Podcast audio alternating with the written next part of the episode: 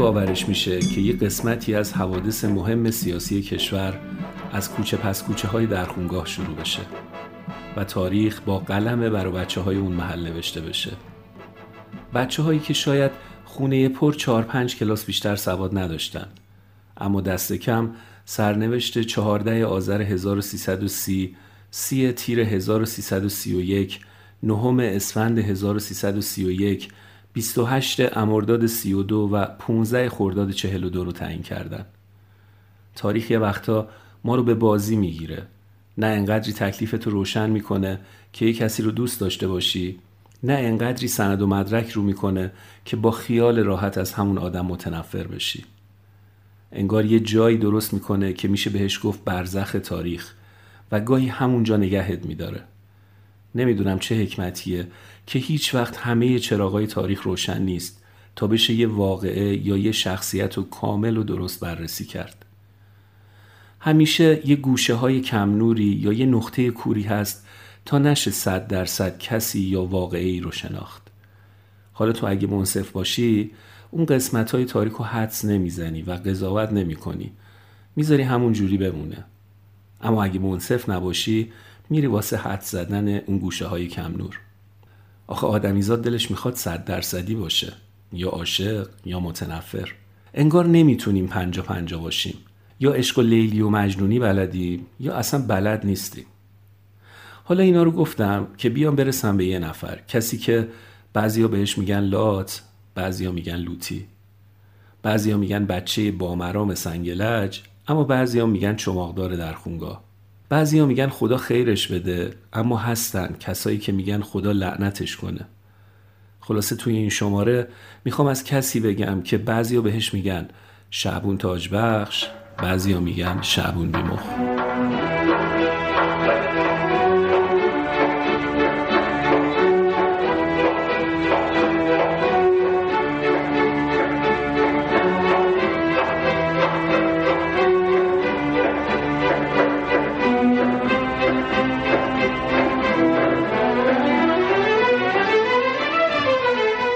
سلام من آرتین غزنفری هستم و این شماره ششم از پادکست ماه 13 همه که در امرداد 1399 خورشیدی منتشر میشه.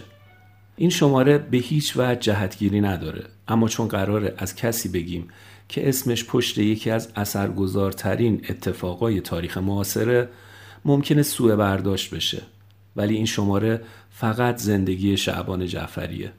ما تمام تلاشمون رو کردیم که نظر شخصیمون این روایت رو تحت تاثیر قرار نده. از نظر ماه سیزدهم شعبان جعفری نه شعبون بیمخه نه شعبون تاجبخش فقط شعبان جعفریه. همین. این نکته رو همین اول بگم که ما می‌خوایم در این شماره به جای واژه مرداد به معنای مرگ از امرداد استفاده کنیم که معنی جاودانگی داره و تلفظ درست همین امرداده. با توجه به اینکه سرنوشت شعبان جعفری با کودتای 28 مرداد گره خورده توی این شماره از این واژه زیاد استفاده میشه. اما بریم سراغ زندگی شعبان جعفری.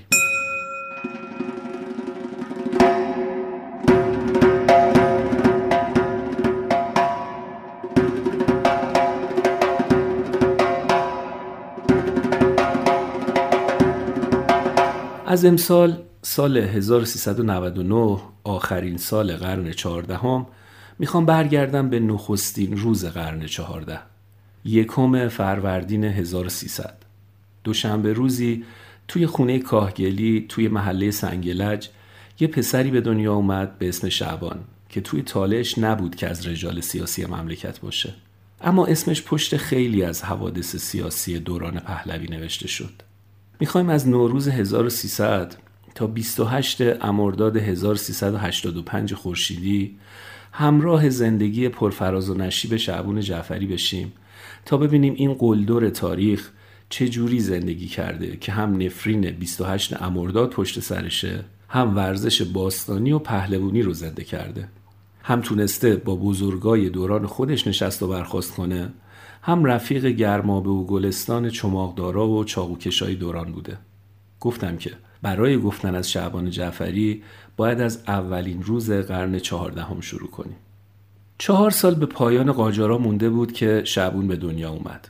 چهاردهمین فرزند خانواده جعفری بود تا کلاس چهارم درس خوند و بعدش دیگه نخوند و رفت سراغ کاروبار و لوتی بازی و کشتی و پهلوونی و کم کم شد لوتی اسمدار جنوب شهر تهران لقب بیمخ از بچگی روی شعبون بود از دوران مدرسه. در واقع میشه گفت لقبیه که معلمش بهش داده. چون مثل بچه های دیگه واسه بیرون رفتن از کلاس اجازه نمی گرفته همینجوری بدون اجازه از کلاس می‌رفته بیرون و برمیگشته. معلمشون هم با انگشت به شقیقش اشاره می‌کرده و می‌گفته این مخ نداره. به خاطر همین دوستاش بهش می‌گفتن شعبون بیمخ اما شعبون جعفری نه تنها بیمخ نبود که خیلی هم مخش کار می‌کرد. دقیقا می‌دونست کدوم ور بره و چی کار کنه و جانب کیو بگیره که به صرفه. خودش تعریف می‌کنه میگه یه وقتی توی زورخونه داشتم حرف می‌زدم و مصطفی دیوونم هی سرش رو تکون می‌داد و تایید می‌کرد. منم گفتم بالاخره حرفای یه بیمخ و یه دیوونه باید تایید کنه دیگه. ما می‌رفتیم مدرسه هم داشت از معلم می‌خواستیم بریم همه بچه ها اینجوری می‌کردن به آقا معلم کنن برو بیرون. به منم گفت من نمی‌گفتم اینجوری نمی‌کردم خودم می‌رفتم بیرون. وقتی برمیگشتم معلم می‌زد اینجا شما موقعش خرابه. سر همون جایی به ما گفتن این بیمخ و فلان رو مامون طبیعتا لقب بیمخ دوست نداشت ولی نسبت بهش متعصبم نبود. شاید عادت کرده بود بهش اما لقب تاجبخش رو اصلا باهاش موافق نبود. البته بعدا بیشتر دربارش حرف می‌زنم. الان فعلا برسیم به کودکی و نوجوانی شعبان جعفری. کلاس چهارم دبستان بعد از سه بار مدرسه عوض کردن از مدرسه بصیرت که با تیمسار رحیمی و تیمسار عظیمی هم کلاس بوده به مدرسه انصوری و از انصوری به مدرسه اسلام میره. ولی چون بچه شر و شیطونی بوده هی اخراج می شده. بعد به پیشنهاد پدر مدرسه رو رها می‌کنه و میفته دنبال کاروبار و کشتی و پهلوونی و صد البته دعوا. یعنی یه پاشگذر دب با خونه بوده محلشون. یه پاش شهربانی و زندان. از 15 سالگی پاش به زندان باز شد.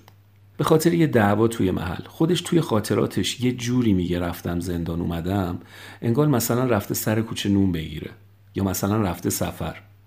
اما چون از همین سن و سال ورزش رو شروع کرده کم کم اسمش توی محل جا افتاده که فلانی زورش زیاده و اهل دعواست و چون هیکلش هم درشت بود دیگه شد متخصص دعوا و شلوغکاری که اتفاقا حکومت هم خوب از این تخصص استفاده کرد.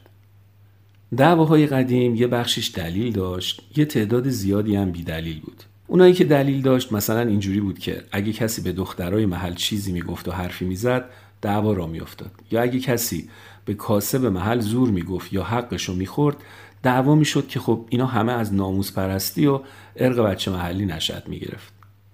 اما تعداد زیادی از دعواها صرفا به این دلیل بود که به هم ثابت کنن زورشون زیادتره یا اینکه اصلا سرشون درد می‌کرد واسه جار و جنجال. همون چیزی که حکومت لازم داشت. شعبون شد 14 15 ساله. هم سر از زورخونه در آورد و رفت سراغ ورزش. هم دعوا و جنجال هم کاروبار. یه مدت که پیش پدرش توی بقالی کار می‌کرد. البته خودش میگه از دو سالگی اونجا کار کردم. یعنی تقریبا از وقتی راه افتاده رفته دم مغازه باباش رو جزو کار کردن حساب کرده. اما در واقع از ترک تحصیل به بعد دیگه رفته پیش باباش. بعد اونجا بند نمیشه و میره ریختگری و آهنگری و کارهای دیگه. بعد پدرش رو می‌زنه به سرلشکر شفایی رئیس قرخونه یا همون اسلحه سازی قشون که شبون بره اونجا کار بکنه. قرخونه نزدیک سنگلج بود و الان دیگه فقط یه اسم ازش باقی مونده. یه خیابون کوتاه شرقی غربیه بین باب همایون و خیام. روبروی پارک شهر و خیابون ورزش. خلاصه هیچ شغل عوض می‌کنه و هیچ جا بند نمیشه. بالاخره لقبش خیلی هم بیمسما نیست. اما شغل شعبون جعفری بیشتر دوران زندگیش زورخونهداری و باشگاهداری بوده. از همون موقع ها که وارد ورزش میشه دیگه شیفته ورزش باستانی میشه و گود زورخونه و میل و کب بوده خیلی هم زود وارد زورخونه میشه. آخه مثل اینکه قدیما بچه ها یا کسی که بالغ نشده بوده به زورخونه را نمی‌دادن. اما این پسر انقدر علاقه نشون میده و میره دم زورخونه با ضرب مرشد میچرخه و میچرخه و شیرین کاری می‌کنه تا دل پهلوون رزاز و می‌بره و خودش رو توی زورخونه و بین پهلوونا جا می‌کنه. شبون تقریبا نوچه پهلوون رزاز حساب میشه. یکی از پهلوانای به شدت آدم حسابی ایران که اتفاقا جهان پهلوان بوده و اسمدار توی دوره ناصر شاه و محمد علی شاه و احمد شاه و رضا شاه زندگی کرده. هم افتخارات ورزشی داره هم مشروط خواه بوده. حتی به دستور محمد علی شاه میفته زندان و حکم اعدام هم می‌گیره اما نجات پیدا می‌کنه. کسی بوده که به خرج خودش می‌رفته مسابقات ورزشی خارجی شرکت می‌کرده و قهرمان می‌شده. شاههای قاجار هم که خب مسلما اصلا براشون مهم نبوده که بخوان حمایتش بکنن. اما آسد حسن رزاز کوتاه نمی اومده پهلوون اول پایتخت بوده و بین مردم خیلی ارج و قرب داشته. الان هم خونش توی اودلاجانه و تبدیل شده به یه هاستل خیلی قشنگ. خلاصه شعبون جعفری اولای جوونی نوچه همچین آدمی بوده. بنابراین اینکه یکی از فعالیت های روزانش راه انداختن کار مردم بوده چیز عجیبی نیست. آخه شعبون چند ساعتی از روزشو اختصاص می‌داده به درخواستا و مشکلات مردم. یکی زامن می‌خواسته یکی داشته اخراج می‌شده یکی نمره می‌خواسته. خلاصه می‌رفته و کارشون رو را مینداخته یه سری جوک هم هست که خود جعفری میگه واقعیت نداره. مثلا میگن یه روز شعبان جعفری رفته برای یکی نمره بگیره. میره دفتر مدرسه میگه نمره اینو بدین. میگن نمیشه چون توی درس دیکته افتاده. شعبون می‌پرسه چرا؟ میگن چون صابون با سین نوشته. جعفری میگه خب نوشته که نوشته. حالا صابون با سین بنویسه کف نمی‌کنه. یارو 35 سالشه. 47 سال پیش تو دتا شدیم که سوار تانک بودم. آقای جعفری سوار تانک بود. هفتی دست بود. اینی می‌زد اونه می‌زد. من جامعی بودم اونه بزنم اونه بزنم. خب رسیدیم به 1319 شعبان جعفری 19 ساله است و ایران شرایط سیاسی خوبی نداره. جنگ جهانی دومه و ایران در آستانه جنگ و ورود متفقینه و جعفری سرباز اداره نقلی است که تقریبا میشه تراوری امروزی. شبون دقیقا همون جوری که مدرسه و سر کار می‌رفته همون جوری هم میره سربازی. تازه یه سالم زودتر میره. یعنی اون موقع همه 20 سالگی باید می‌رفتن. شبون از سر بیکاری 19 سالگی میره سربازی. انقدرم فرار می‌کنه که چهار سال طول می‌کشه. خودش میگه ما فکر کردیم گنده ایم و سربازی برامون آسونه. میریم و میایم. اما انقدر سخت بود پشیمون شدیم. هی فرار می‌کردیم. واسه همینم چهار سال طول کشید. حدود یک سال یک سال و نیمی که از سرباز شدنش میگذشته یه بار با رفقای ورزشکارش میرن روی پشت بوم که عکس لخ بگیرن. که خب بین ورزشکارا عکس لخ گرفتن باب بوده و هست. میرن روی پشت بوم و عکاس هی عقب عقب میره که دوربین رو تنظیم کنه یهویی از پشت بوم میفته پایین و میمیره و علکی علکی هر چهار پنج تاشون رو میندازن زندان اینم که سرباز نقلیه بوده سمت میدون مولوی همونجا میندازنش زندان بعد شانس میاره و می‌خوره به شهریور 1320 روسا و انگلیسا میان و پادگانا تخلیه میشه و اینم از زندان پادگان فرار می‌کنه. بعد چون دو سه دست لباس سربازی داشته میره میدون کافروشا. یه دستشو که بهتر از بقیه بوده نگه میداره بقیهشو میفروشه سه تومن. بعدم که تا اوضاع مملکت یکم آروم بگیره با همون لباس سربازی ها واسه خودش میگرده و کسی هم کاری به کارش نداشته. سال 1320 رضا شاه خل و محمد رضا پهلوی روی تخت سلطنت میشینه و کم کم شعبون وارد عرصه سیاسی و ورزشی میشه البته وارد عرصه سیاسی شدن خیلی قلوه خیلی ها میگن شعبان جعفری وارد سیاست شد. اما من ترجیح میدم بگم شعبون وارد سیاست نه که بازیچه سیاست شد. طبق اسناد و البته خاطرات خودش شعبون و امثالشون اصلا سیاسی نیستن. فقط ابزارن و بازیچه. خب این که سیاسی شدن نیست. حالا برسیم به 9 اسفند و 28 امرداد. بیشتر توضیح میدم.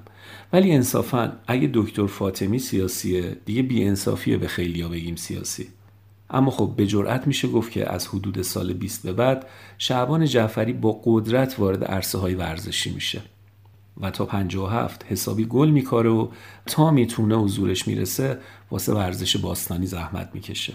چهار آبان 1322 مسابقات قهرمانی ورزش های باستانی کشور برگزار میشه و شعبون توی رسته چرخ و کباده اول میشه. به عبارتی غیر اون شخصیت چماقدار و گردن کلفت که اکثر آدم ازش می‌شناسن یه شخصیت ورزشی داره که به شدت قابل احترامه. اصلا ورزش باستانی براش مثل خانواده میمونه.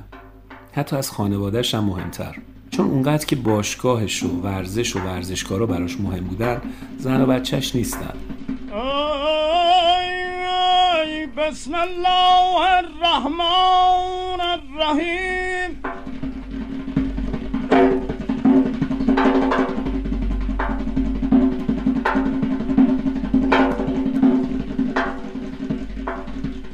یا رحمان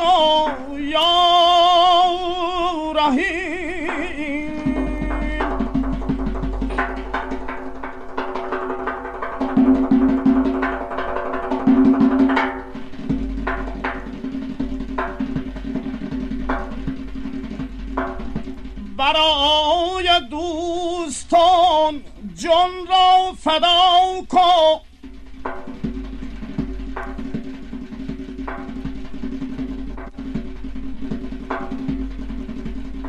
ولی چند دوست از دشمن جدا کن. اما بگم براتون که چی میشه که حکومت می‌فهمه می‌تونه از جعفری استفاده سیاسی بکنه. فکر کنم این جمله بهتر از اینه که بگیم شعبان سیاسی شد. چون خودش هم سیاسی شدنش رو قبول نداره. حدود سال 1324 یه شب با رفقاش میره سمت لالزار مشروب می‌خوره و مس می‌کنه. دوستاش میگن بریم سینمایی تماشاخونه جایی که پا میشن میرن تماشاخونه فردوسی که اون موقع نمایش مردم یا توپاز کار عبدالحسین نوشین روی صحنه بوده. نوشین که عضو حزب توده ایران بوده و نمایش مردم هم یه نمایش چپگرایانه و ضد شاه. شب و میره بلیت بخره. مسئول باجه میگه بلیت نداریم. امشب افتخاریه و بهش بلیت نمیفروشه. اون شب حکیم الملک نخست وزیر مهمون نمایش نوشین بوده. شعبون هم دعوا رو میندازه و نمایش رو به هم میریزه. چون سرباز بوده می‌گیرن میبرنش انفرادی پادگان. صبح تیمسار دفتری میخوادش و بهش میگه این چه کاری بود کردی؟ بعدم دستور میده تبعیدش کنن خاک بعد شعبون رو تحویل چهار تا معمور میدن که ببرنش رکن دو که بره واسه تبعید. یهو می‌بینه دو تا سرباز جلویی که نگاش نمی‌کنن و مراقبش نیستن برمیگرده می‌بینه دو تا پشت سریام که اصلا نیستن. اونم وای میسه تا اون سربازا دور شن و بعد پا میشه میره خونه. تو راه می‌بینه روزنامه اطلاعات یا کیهان تیت زده شعبون بیمخ نمایش نوشین رو به هم زد. واضحه که اسمن تبعیدش کردن و رسما آزادش کردن. فرداش یه سرگردی میاد بهش میگه جعفری کار خوبی کردی. فقط یه مدت آفتابی نشو. دو هزار تومنم میده بهش میفرستتش لاهیجان یعنی از خودش می‌پرسه کجا دوست داری بری؟ اونم میگه لاهیجان و با دو هزار تومن راهی لاهیجان میشه. اونجا زن می‌گیره و زورخونه داری می‌کنه و کیف می‌کنه خلاصه بعد برمیگرده تهران. جعفری میگه همه اینا اتفاقی بود. یعنی مستی اتفاقی خرابکاری اتفاقی با چپ و در افتادن اتفاقی. اما راستش باورش سخته. دست کم برای نوشین و تیم نمایش سخت بوده که باور کنن یه سربازی خیلی اتفاقی مست کرده و اومده نمایششون رو به هم زده. اونم شبی که مهمون ویژه داشتن. باورش سخته ولی اگر هم اتفاقی باشه حکومت وقت حسابی خوش به شده و تونسته از آب گلالود ماهی بگیره. از اینجا به بعد تقریبا نقش های سیاسی شعبون همین جوریه. فقط گاهی آگاهانه تر گاهی گترهی البته خودش فکر می‌کنه که هیچ وقت هیچ کسی تحریکش نکرده که پاشه بره کاری انجام بده. اما وقتی خاطراتش رو تعریف می‌کنه کاملا واضحه که سمت و سو بهش می‌دادن و تحریکش می‌کردن.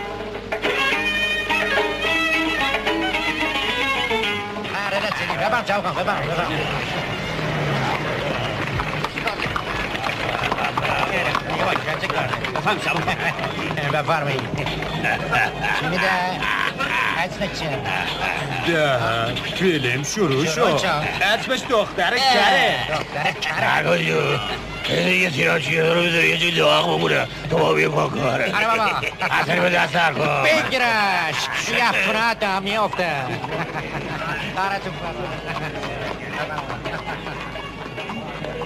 آقای مدیر شعبون خانم بده با یک دیک شب چنین آن عمر گران را آمده رایگان چون آب روان بگذرد زندگان بنده محترمانه عرض کردم لطفا تشریف داشته باشین سالن انتظار تا سانس بعدی. ای آدم نرو انگار ما بی دعوت اومدم اینجا. حسینه. حسنی محمده اوتسا آخه آقای شبون خان حضرت عالی و رفقای بسیار محترمتون سر وقت تشریف نیاورده بودین. نمیشه که والا حضرت شاه دختر منتظر گذاشت. چه شد؟ چطور واسه شبون خون نشه. اما واسه شاد دختون باشه. نه نشو. اصلش نمیشه که باشه. حسین سالونونو مالونونو دربانونو داغونون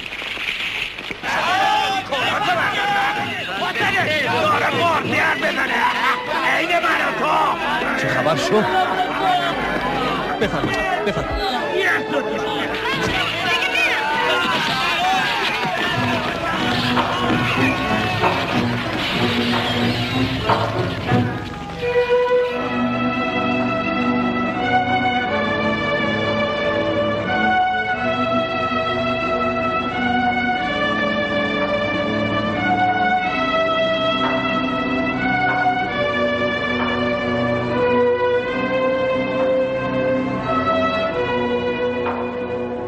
شعبون جعفری مثل هر کس دیگه ای هم سفیدی داره هم سیاهی.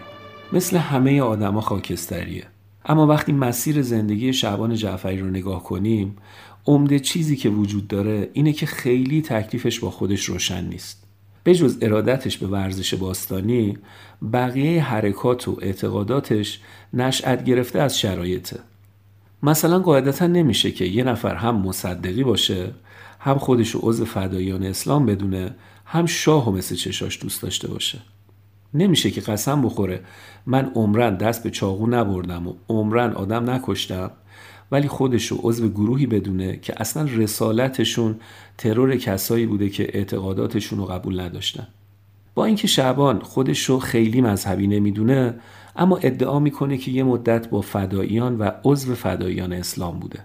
البته که این ادعا غلوه چون فدایان اسلام اصلا عضوگیری سازمانی نداشته. یعنی شبیه حزب توده نبوده.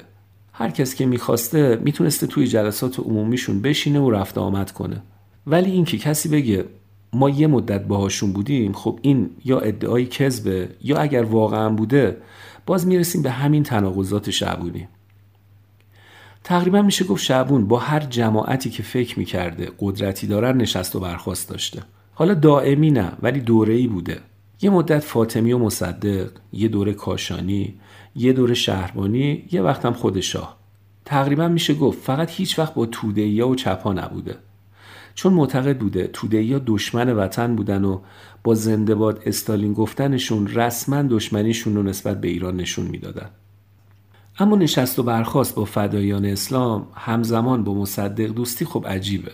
حتی پشت شعبون این اتهام هست که آدم فاطمی بوده و دفتر روزنامه های مخالف دولت مصدق و تارمار می‌کرده که به ماجرای 14 آذر 1330 هم می‌رسم الان. ولی این در صورتیه که یکی از ترورای فدایان خود دکتر فاطمیه. البته شعبون جعفری اینا رو اتهامات کذب می‌دونه. ولی بازم چیزایی که خودش معترفه و توی خاطراتش میگه با هم جور در نمیاد. شعبون یه عکس داره پای سخنرانی نواب صفوی. از طرفی یه عکس دیگه هم هست از مراسم تدفین حسن علی منصور که کنار هویدا وایستاده. یا یه عکس دیگه که در حال جابجایی جنازه منصور و لحظه خاکسپاریه قاعدتا توی این لحظه این مدل کمک ها از طرف آدم های خیلی نزدیک انجام میشه. یعنی باید خیلی به دستگاه و منصور نزدیک باشی. این در صورتیه که حسن علی منصور توسط فداییان ترور شد. خب اینا با هم جور در نمیاد دیگه. که اون طرف پای سخنرانی باشی و این طرف سر جنازه ترور شده توی دستت باشه. همین رفتارا نشونه زیرکی شعبون جعفریه.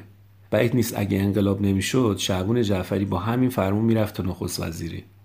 14 آذر 1330 حزب توده به دانشجوها و دانش آموزا اعلام می‌کنه که همه دانشگاه تهران جمع بشن در اعتراض به وضعیت دانشجوها برن تا میدون بهارستان.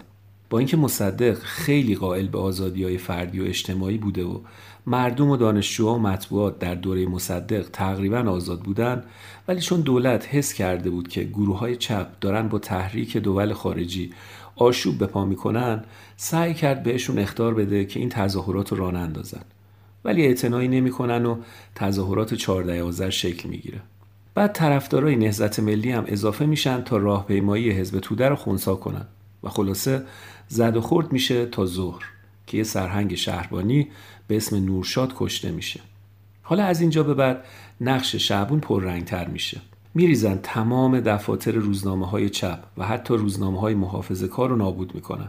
بالاتر اشاره کردم که توی دولت محمد مصدق اصولا روزنامه ها آزاد بودن. یعنی مصدق می‌خواست که آزاد باشن و بعد 14 آذر به شدت اظهار تأسف می‌کنه. ولی خب میگن از اونجا به بعد شهربانی شعبون رو با حقوق ماهی 300 تومن برای خودش نگه میداره واسه همچین وقتایی.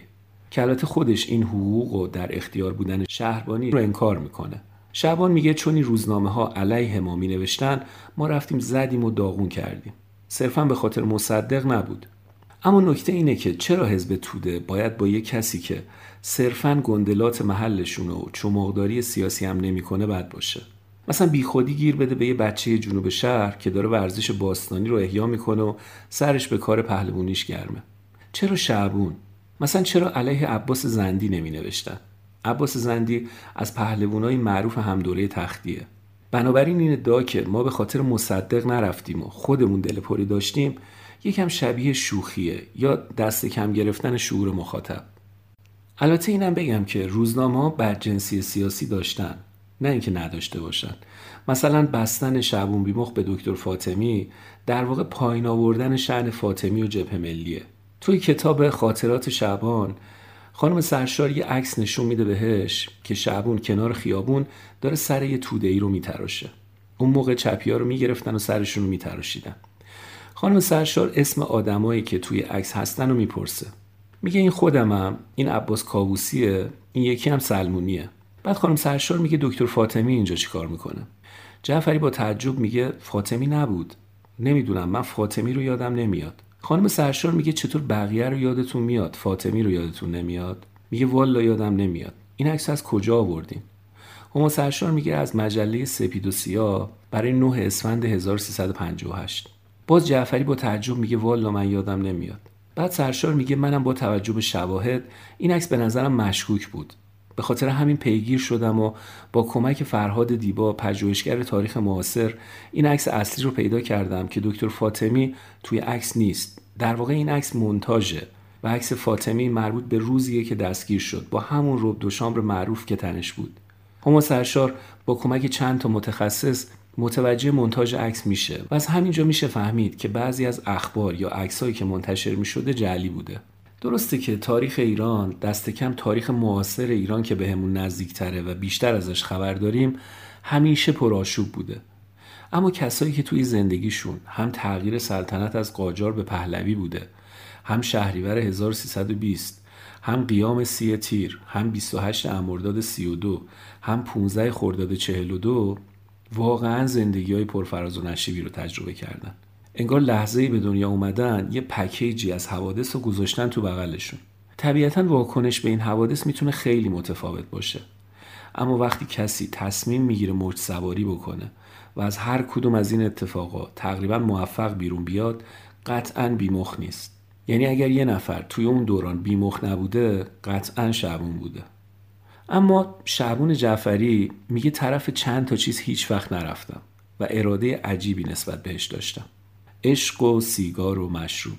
درباره عشق خودش میگه پیش میومد خاطر خوابشم. ولی تا طرف لغت می‌زد دقیقا خودش میگه لغت. میگه تا طرف لغت می‌زد مام جفتک میپروندیم. یعنی حوصله نازکشی نداشته. حتی درباره اینکه چرا فقط یه دونه بچه داشته اونم توی روزگاری که خانواده ها قد و نیم قد بچه داشتن میگه من انقدری توی این کارا بودم که وقت زاد و ولد نداشتم. احتمالا منظورش فعالیت های ورزشی و سیاسیه. ولی خب بقیه هم از سر بیکاری بچه دار نمی شدن. مثلا مصدق از بیکاری هفته بچه به دنیا نیاورده بود که. اما یه مورد مشکوک دیگه هم هست که یکی از سایت های معتبر خبری منتشر کرده بود و درباره خونش گفته بود و ماجرای مربوط به خونه ای که از شعبان جعفری باقی مونده که الان تقاطع خیابون بوزرج و مهری با شاپوره که میشه 15 خرداد و وحدت اسلامی امروز. دقیقا چهارراه ابو سعید زیر پل زل شمال شرقی چهارراه. یه خونه قاجاری قشنگه که متعلق به شهرداریه. مرکز فعالیت های دینی شهرداریه. یکم شهریور 1395 یه مطلبی منتشر شد که توش نوشته بود چند وقت پیش خانومی آمده بود اینجا. می‌گفت من صاحب این خانم که به گمانم از زنهای سیغهی شعبون بیمخ بود. شهرداری هم یه پولی بهش داد رفت که رفت. شبون توی خاطراتش از همچین موضوعی اصلا حرف نزده که خب عجیبم نیست. حتی طبیعیه. ولی خب شهرداری هم علکی به کسی پول نمیده. بنابراین همچین سرش هم خلوت نبوده. حالا ممکنه درگیر عشق نمی شده یا شاید هم می شده ولی غیرت پهلوونیش قبول نمی کرده زیر بار عاشقی بره. یا دست کم توی کتاب خاطرات ازش حرف نمی‌زنه. اما احتمالا خاطرخوا زیاد داشته. عاشقی گم کرده ره بیاش یا نه؟ مانده بر جا آتشی از کاروانم زین پس محزون و خاموشم عشقت خاکسترم کرد. در دست باد پاییزی نشکفته پرپرم کرد. آه، نشکفته پرپرم کرد.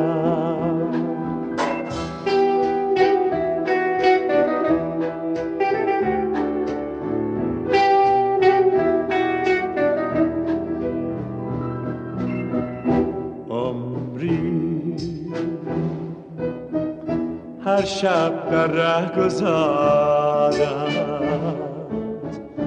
ماندم چشم انتظارم شاید یک شب بیایی. دردا تنهای تنها. بگذشته بی تو شبها. در حسرت و جدایی. زین پس محزون و خاموشم. عشقت خاکسترم کرد. در دست باد پاییزی نشکفته پرپرم کرد. نشکفته پرپرم کرد. نشکفته پرپرم کرد. آه، نشکفته پرپرم کرد.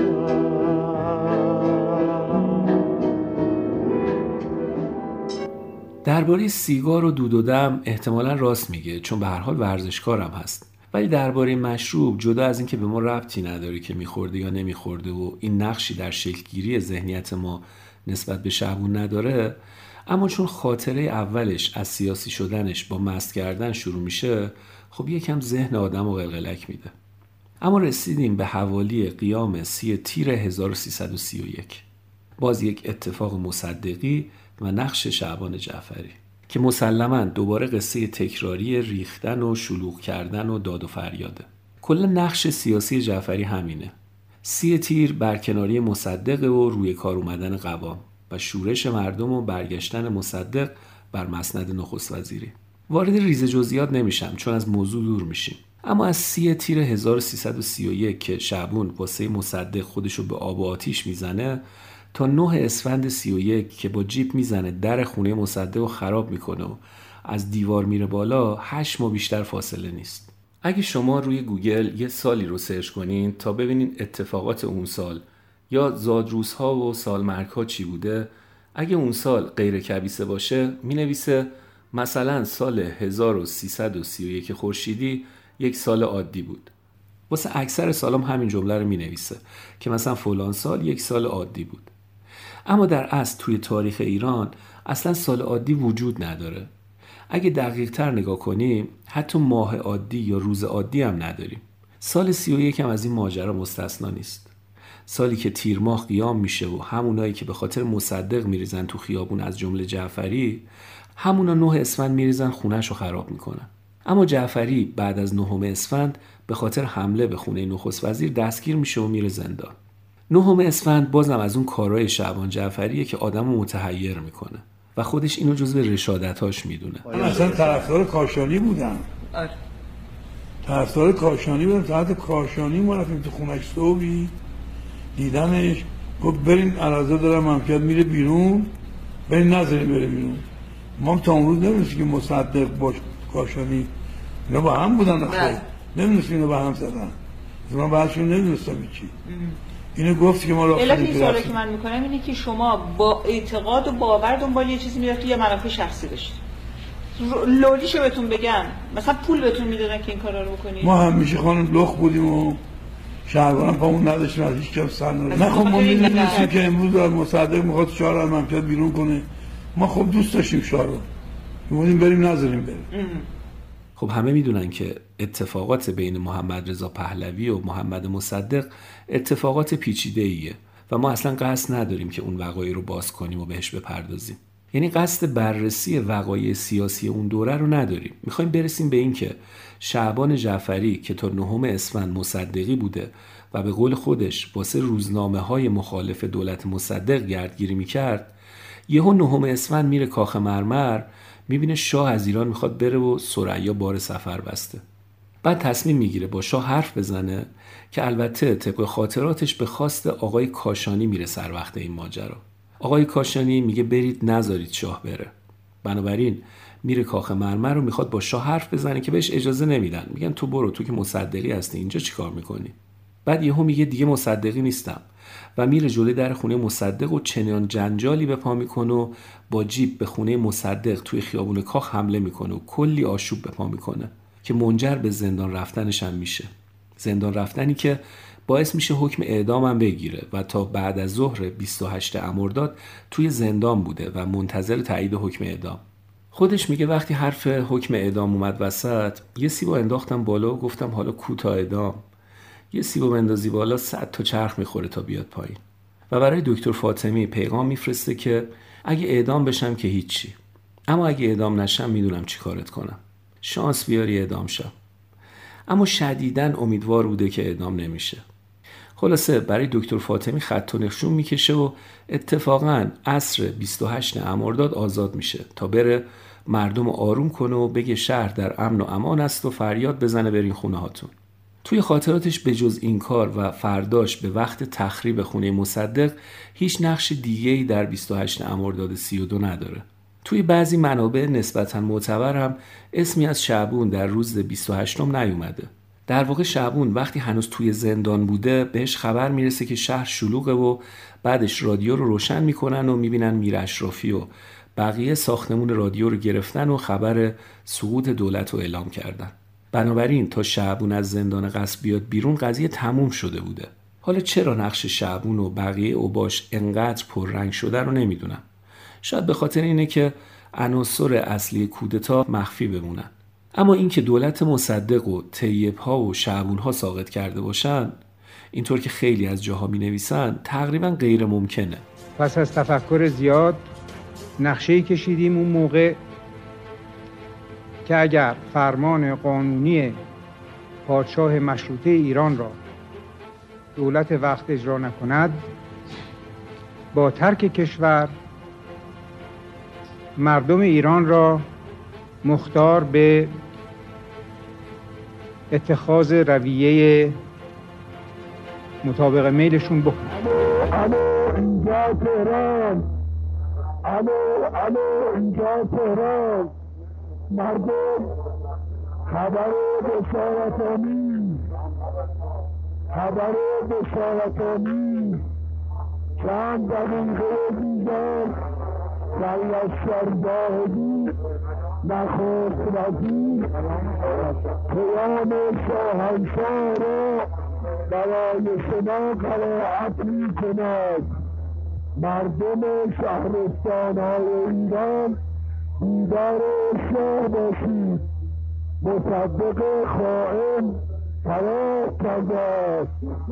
هزاران نفر در تهران امروز مصدق خائن به مسلسل بسته است. مردم شهرستان ها من که با شما سخن می‌گویم میر اشرافی نماینده مجلس شورای ملی هستم. من تا 28 مرداد از کردم تو زندان بودم. تا دو بعد از ظهر 28 مرداد تو زندان بودم. 28 مرداد که زاهدی از اون بیسیم که رفته بودن بیسیم رو گرفته بودن میان شهربانی میفرستن عقب من تو زندان رو من می‌برم بیرون. من که رفتم بیرون خدا رحمت کنه سبب زاهدی. گفت برو مادر تو گفتم نه. تا شو علاوه برنگرده من با مادرم فعلا ما تمام موردایی که شاید شدیم برگردیم. بعد ما همونجا با همون رفقا اینا سوار شدیم و یه ماشین کاسیلاک بود که رفقامون سوار شدیم که به حساب که مأموریتمون این بود که مردم رو آروم کنیم که دیگه سر خونه و زندگی هاشون بگن تموم شد. یه شاه برگشت و این حرفا که ما افتیم توی خیابونا و با ماشین شعار دادن و تاکسی شعار برداشتن و این شعر که می‌خوام براتون بخونم برای زنده دکتر مصدق گفتم. و وقتا نمی‌شد اسمم وقتی من گفتم یه سال سی پنج نمی‌شد اسم مصدق ببری. این بود که من بالاش نمیشم برای پیر محمد احمد آبادی من تو خودم تو زنده بودم که او مرد بزرگ بزرگوار تاریخ معاصر ما رو هم گرفته بودن. تقریبا محکوم شده اون دیگه نزدیک بود را بیفته بودن. ما تو زندون زرعی بودیم. وقتی می رفتیم ما به هواخوری که می بردن ما جوان بودیم. سی و پنج سی و پنج بله. اگه سی هفت می شد من سی سالم می شد بیس هفت سال اجرا. و عرض شد که او را می بردن او هم حسار خاصی داشت و با چیزای سیمی و همجور تنها راه میره. با او رو دو شو قدم می‌زده جون کرد اینا مثل شیر تو قفص چی می‌گفت؟ با خودش من نمی‌دونم. من بعدها که آمدم بیرون این شعر گفتم برش و نوشتم برای پیر محمد احمد آبادی تسلی و سلام. اسمی که اگر گفتن چیه؟ خب محمد خیلی احمد آبادم خیلی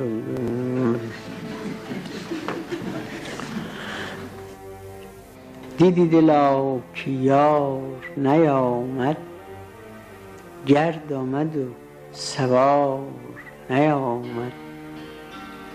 بگداخت شمع و سوخت سراپا وان صبح زرنگار نیامد.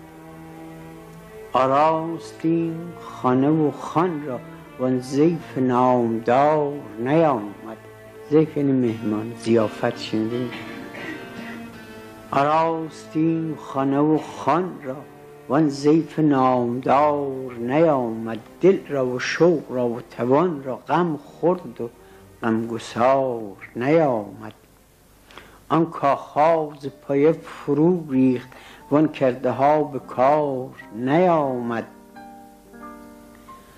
سوزد دلم به رنج و شکیبت ای باغبان بهار نیامد.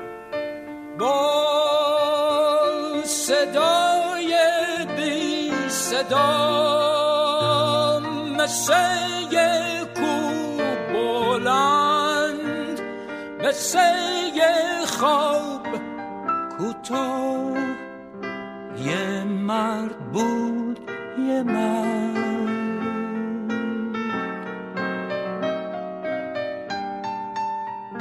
با دستای فقیر با چشمای محروم با پاهای خسته.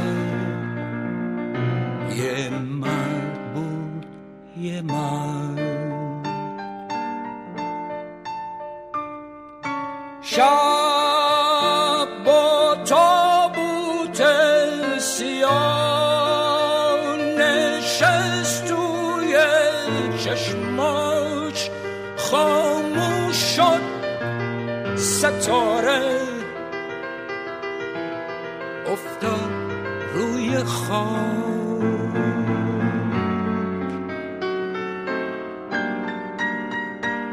سایشم نمیموند هرگز پشت سرش غمگین بود و خسته.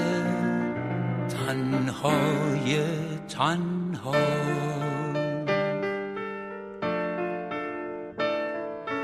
با لبهای تشنه به عکس یه چشم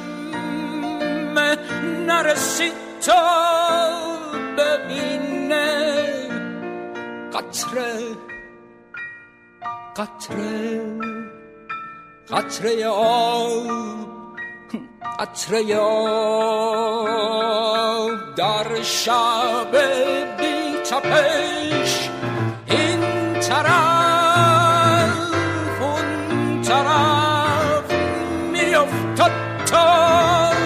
بشنفه صدا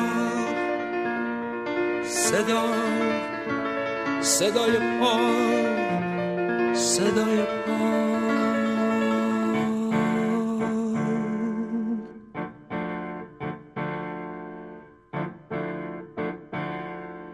اما بعد از 28 کودتا که فاطمی دستگیر میشه درست 22 اسفند 32 حوالی سه بعد از ظهر وقتی می‌خواستن دکتر فاطمی رو از شهربانی ببرن زندان شعبان جعفری که میگه تنها بوده و با دار و دستش نبوده تا تونسته فاطمی رو کتک زده و خط نشونی که براش کشیده بوده رو یادآوری می‌کنه. درباره اون روز هم روزنامه ها نوشتن که جعفری به فاطمی و خواهرش چاقو زده. حتی سالها بعد خواهر فاطمی مدعی شده بود که جایی که جعفری چاقو زده بوده چرک کرده. ولی جعفری قسم می‌خوره که من هرگز دست به چاقو نزدم. فقط خود فاطمی رو کتک زدم. حسابی هم زدم. اما خواهرش رو نزدم. دستم به چاقو نزدم. هیچ وقت نزدم.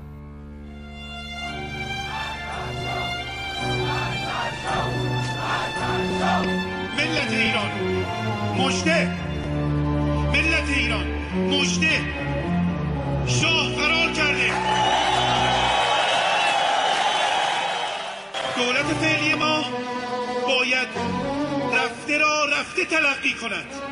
یعنی شاه را مستعفی بشناسد و شورای سلطنتی تشکیل دهد و تکلیف مملکت را روشن کند.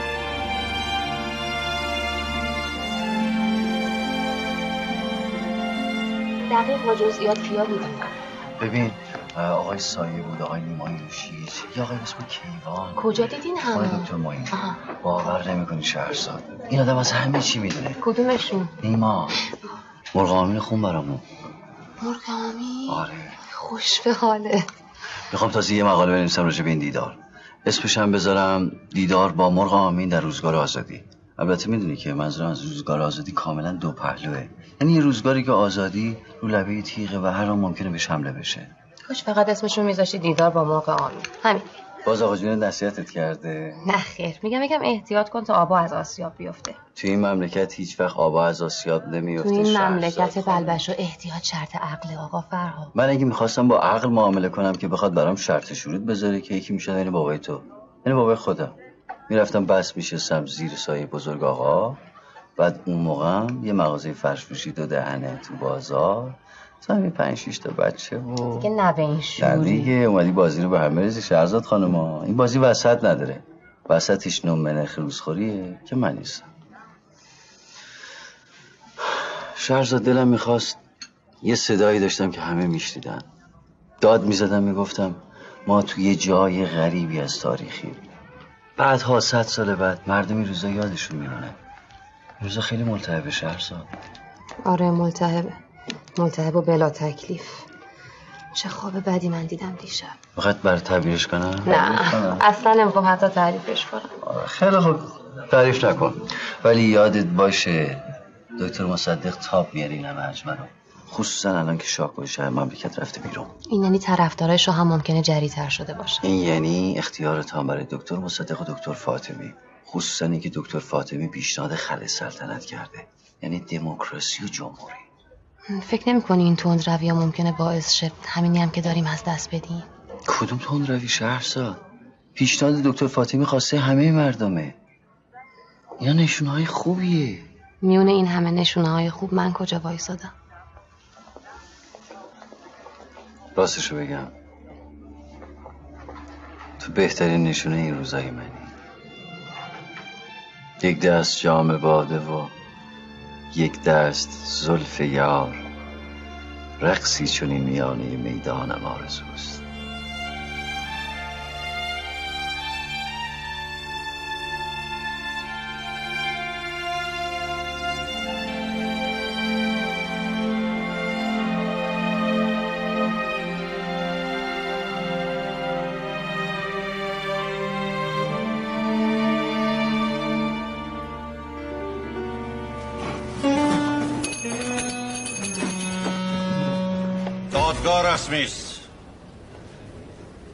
خودتون رو معرفی کنید.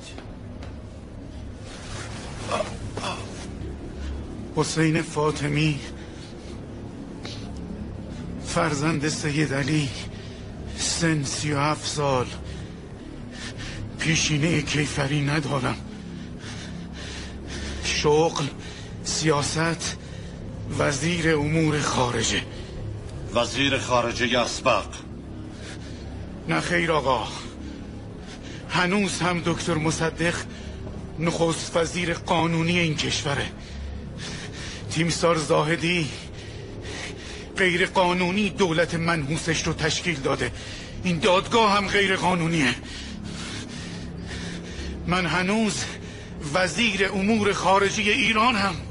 متهم هستید به اخلال علیه امنیت ملی و توهین به شخص شخیص اعلی حضرت همایونی شاهنشاه. و در جریان قیام ملی 28 مرداد همدست دکتر محمد مصدق بودید برای انجام یک کودتای شوم علیه دستگاه سلطنت جدیده لطفا دفاعیات خودتون رو بیان کنید. اولا قیام ملی نه کودتای 28 مرداد. یک کودتای انگلیسی آمریکایی.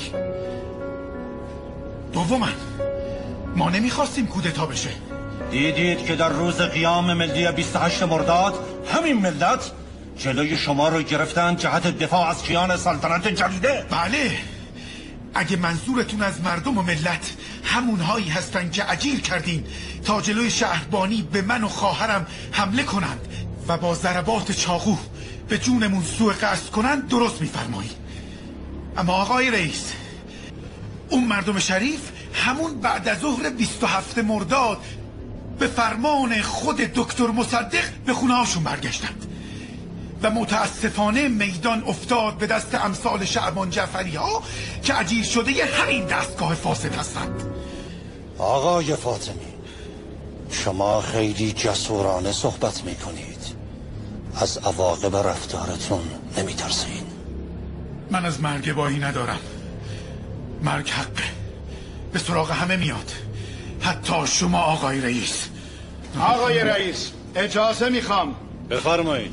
با توجه به ماده 192 آیین دادرسی و کیفری ارتش علنی بودن دادگاه برخلاف مسائل مملکته لذا از ریاست محترم دادگاه درخواست می شود متهم نام برده در دادگاه غیر علنی و سری محاکمه شود. این ایراد وارده. ارباب جراید دادگاه رو ترک کنه.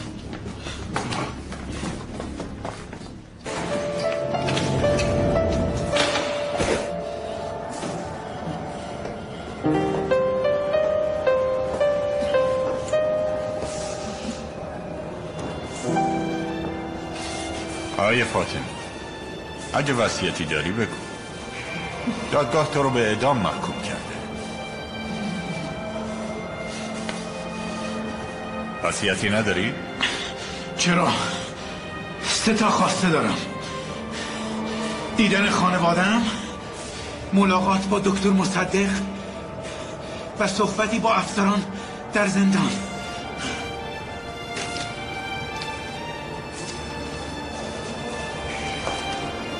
با هر سه فقره مخالفت میشه تو هنوز دست بردار نیستی فاطمی؟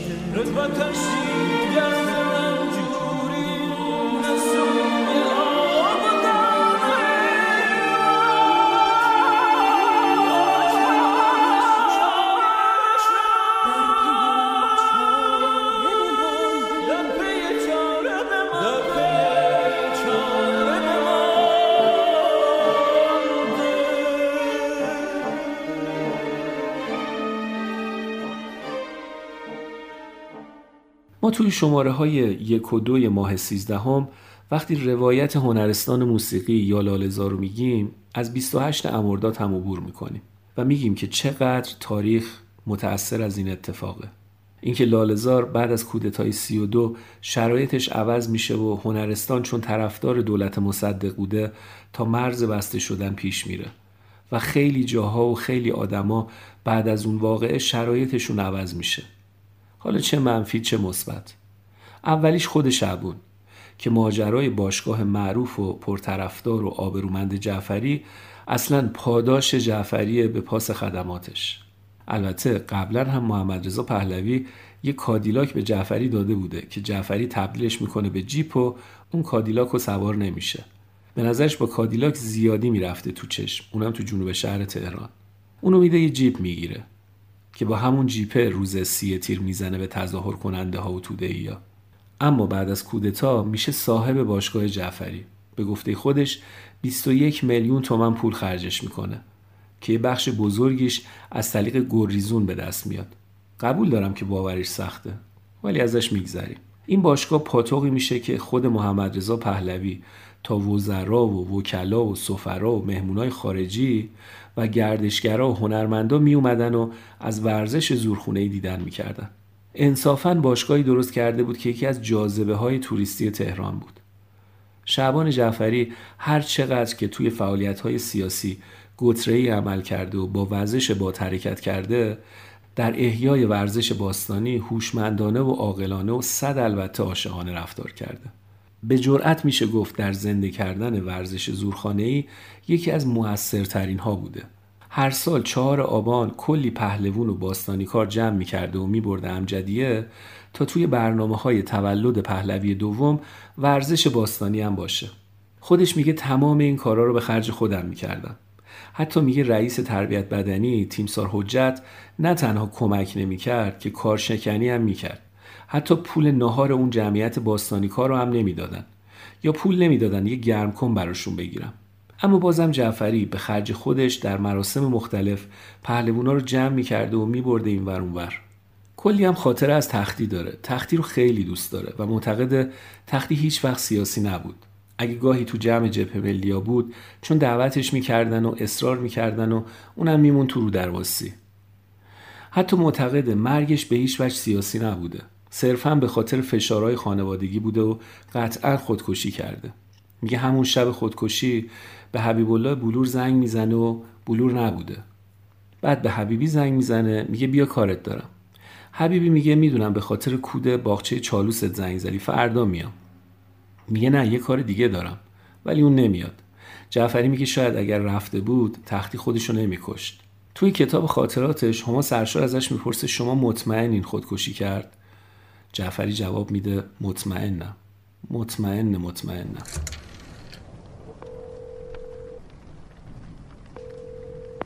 سلام. یه لیوان ها برای اتاق 23 می‌خواستم اگه میشه.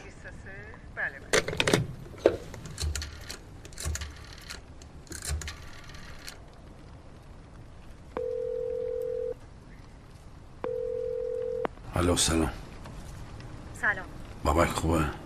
خوبه خوابیده. شب نمیام خونه. یعنی چی نمیام خونه؟ شما که می‌دونستی مهمون داری. کجا گذاشتی رفتی؟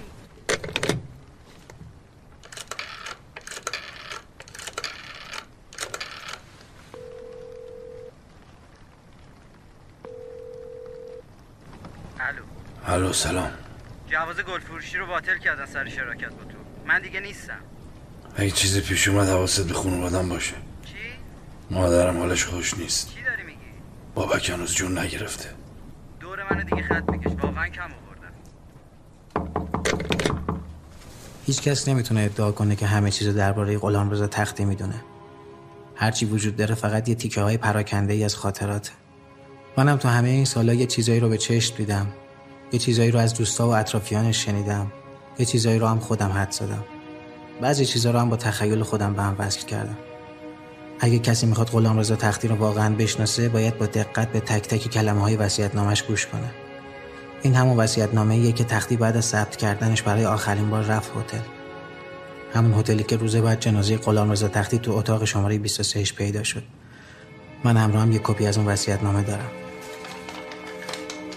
این جانب غلامرضا تختی فرزند رجب متولد پنجم شهریور 1309 در تهران به شماره شناسنامه 500 در کمال صحت و سلامت عقل اعلام می دارم که خانه شمیران را به دو خواهرهایم واگذار کردم تا موقعی که زنده هستند از آن استفاده کرده. در صورتی که پسرم باقی بود بعد از مرگشان به بابکم واگذار کنند. مدالهایم را البته اگر بابک عزیزم بزرگ بود مال ایشان بود. ولی چون چهار ماه بیشتر ندارد به اسم فرزند دلبندم بگذارید در موزه حضرت رضا. دیگر ارزی ندارم. مال ایشان بود. تمام فشارهای مالی، روانی، سیاسی و خانوادگی برای به حاشیه بردن غلامرضا تختی تغییر رفتار سیاسی و اجتماعیش یا کم رنگ کردن محبوبیتش پیش مردم کشورش نتیجه معکوس داد. تختی تا لحظه آخر اون طوری که اعتقاد داشت زندگی کرد. و هر پیشنهادی که در طول زندگیش بهش شده خلاف اعتقاداتش بود نگفت. نگفتن اصاره زندگی تختی بود. اونم تو شرایطی که همه برای بله گفتن با هم مسابقه گذاشته بودن. همه سرگرم این شدن که تختی چگونه مرد. فراموش کردن تختی به خاطر نوع زندگیش تختی شد نه به خاطر نوع مردنش. انگار کسایی که دوست داشتن مردم تختی رو فراموش کنن این راز مرگ رو انقدر بزرگ کردن که مردم رو از راز زندگی کردن تختی دور کنن. از نظر من رازی در کار نیست. تختی و زمانی که زنده بود کشتن حکومت و دوست و رقیب و حتی مردمی که ظاهرا دوستش داشتن طی یه توافق نانوشته باعث نابودی شده. فقط به این خاطر که قدشون خیلی کوتاه‌تر از قد تختی بود. منم مدعی نیستم که همه رازهای زندگی غلامرضا تختی رو می‌دونم. اگه کسی همچین ادعایی کرد بهش اعتماد نکنید. ما همه فقط سعی می‌کنیم تیکه های پراکنده ای از زندگیشو به هم وصل کنیم تا یه طرح معنی دار از زندگیش به دستمون بیاد. ولی چیزی که دیگه راز نیست اینه. اطرافیان تختی کسایی که زمین خوردنش رو آرزو می‌کردن به مرور پیر و فرتود شدن از دنیا رفتن. اما غلامرضا تختی همونطور که در زمان مرگ فقط 37 سال داشت جوون باقی موند. برای همیشه.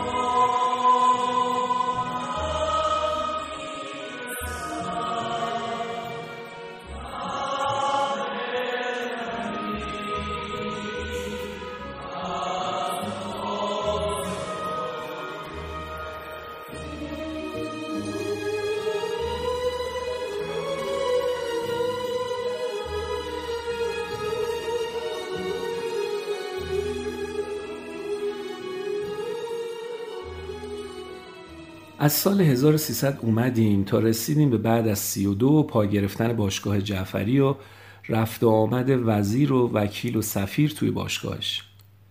باشگاه جعفری اولین زورخونه ای بود که خانوما هم اجازه داشتن بیان. خیلی از هنرمندا می اومدن آدمای سرشناس سیاست و هنر حتی از کشورهای دیگه که شاهدش هم عکساییه که وجود داره. از محمد رضا پهلوی و غلام رضا پهلوی و اسدالله علم تا پادشاه نروژ و بلژیک و جواهر لعل نهرو و نخست وزیر انگلیس و نورمن ویزدوم و خواننده های آلمانی و فرانسوی. یکی از نقدهایی که متعصبین روزگار بهش وارد می‌کردن حضور خانوما در باشگاه بوده. جعفری توی کتاب خاطراتش میگه آخه زن خیلی حرمت داره خانم خیلی شعن و منزلت داره. خلاصه این کیابیا ادامه داره تا سال 42 15 خرداد 42 هم به خونش حمله میشه هم باشگاهش رو آتیش می‌زنن. عجیب اینه که اون بزن بهادری که یه روز در خونه نخست وزیر رو از جا کنده چرا در دفاع از خونه زندگی و باشگاه عزیزش وامونده؟ چرا نتونسته اقدامی شبیه سی تیر یا چهارده آذر و نه اسفند بکنه؟ خلاصه 15 خرداد باشگاه سوخت و موزه ارزشمندی هم که توی باشگاه درست کرده بود نابود شد. اما به هر حال بعد از 15 خرداد 42 هنوز محمد رضا پهلوی بود و جعفری تونست باشگاه رو دوباره برپا کنه. تا سال 57 جعفری سال 57 قبل از شاه از ایران رفت به مقصد اسرائیل. این همون آدمیه که به خاطر 28 مرداد بهش می‌گفتن تاج بخش چرا؟ چون باعث شده بود محمد رضا شاه برگرده. اما تاج بخش این بار زودتر از شاه میره. زن و بچهش رو می‌ذاره و میره. زنش رو یه دونه پسرش حمید رو نمی‌بره. حالا این توی شرایطیه که خود شاه هنوز نرفته اما جعفری با چنان عجله میره که عجیبه. حتی وقتی میره اسرائیل توی کافه نشسته بوده. یه گروهی اونجا بودن ایرانی بودن و یکیشون سخنرانی می‌کنه که توی ایران محمد رضا شاه دارن بیرون می‌کنن. من نمی‌دونم آقای جعفری چطوری اینجا نشسته. جعفری هم به غیرتش بر می‌خوره و برمیگرده. اما برای بار دوم آزم ژاپن میشه. بازم زن و بچهش رو نمی‌بره. خلاصه از این کشور به اون کشور زیاد میره و چون قبل از انقلابم سفر خارجی زیاد می‌رفته دوست آشنا خیلی زیاد داشته. البته سختی هم خیلی زیاد کشیده. ولی بالاخره توی آمریکا ساکن و بعد سیتیزن امریکا میشه. و بعد در سال 1385 توی سن 85 سالگی در سال روز کودتا در 28 امرداد از دنیا میره. توی کتاب خاطراتش خانم سرشار ازش می‌پرسه به چی توی زندگیت افتخار می‌کنی؟ میگه احیای ورزش باستانی که انصافا حقم داره و این بخش از زندگیش واقعا افتخار آمیزه اگر بقیه زندگیش رو لومپنیزم بدونیم این یکی کاملا با بقیه جاهای زندگیش فرق داره. برای من مخم کار نمی‌کرد. یه همچین ورزشگاه درست نمی‌کردم که اون موقع 21 میلیون تومن خرج کنم. این با باشگاه ورزشی درست کنم که هنوزم جوونا دارن توش ورزش می‌کنن. حالا بلافاصله این سوال مطرح میشه. 21 میلیون از کجا آوردی؟ بله. درسته که شاه به شما داد؟